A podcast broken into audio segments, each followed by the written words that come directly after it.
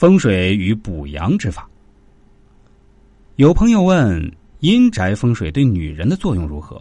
是娘家的阴宅作用大，还是夫家阴宅作用大？我回答说：阴宅风水是否发女人，与阴宅本身风水有关。有专发女贵的地，如女嫁贵夫、男娶贵女，这些是可以从阴宅风水中勘察出。依照天道向阳、妻妾从夫的原则，女人在还未出嫁前受娘家风水影响，出嫁到夫家后就会受夫家风水印蔽。娘家风水对其不再产生影响，因为嫁与夫家后已是夫家之人。为夫家传宗接代，传承夫家血脉也。风水壮阳法，男人那方面不行了，被叫做是阳痿。这里所谓的阳痿，其实是一个中医术语也，字面意思是阳气萎缩。这时候，男人就要补阳气。补阳气在中医中又有一术语叫壮阳，而男人的生殖器具又叫阳具。大家发现了吗？都离不开一个“阳”字。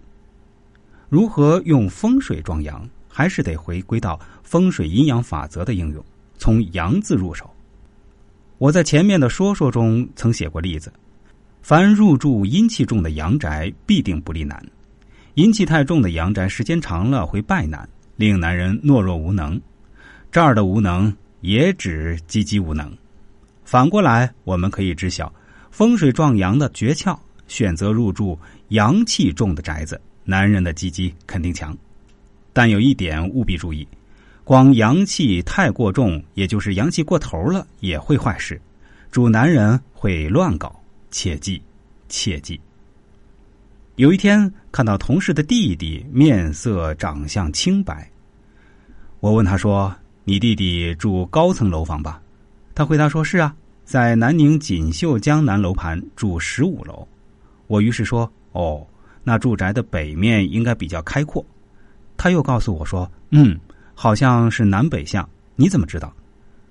我当然会知道呀。我在心里说道：“一个人面色清白是什么原因造成的呢？那就是因为楼层越高，受风越重，特别是十层以上的高层楼房，再加上其宅北面开阔，受寒风重，所以使得人的面色清白也就不足为奇了。”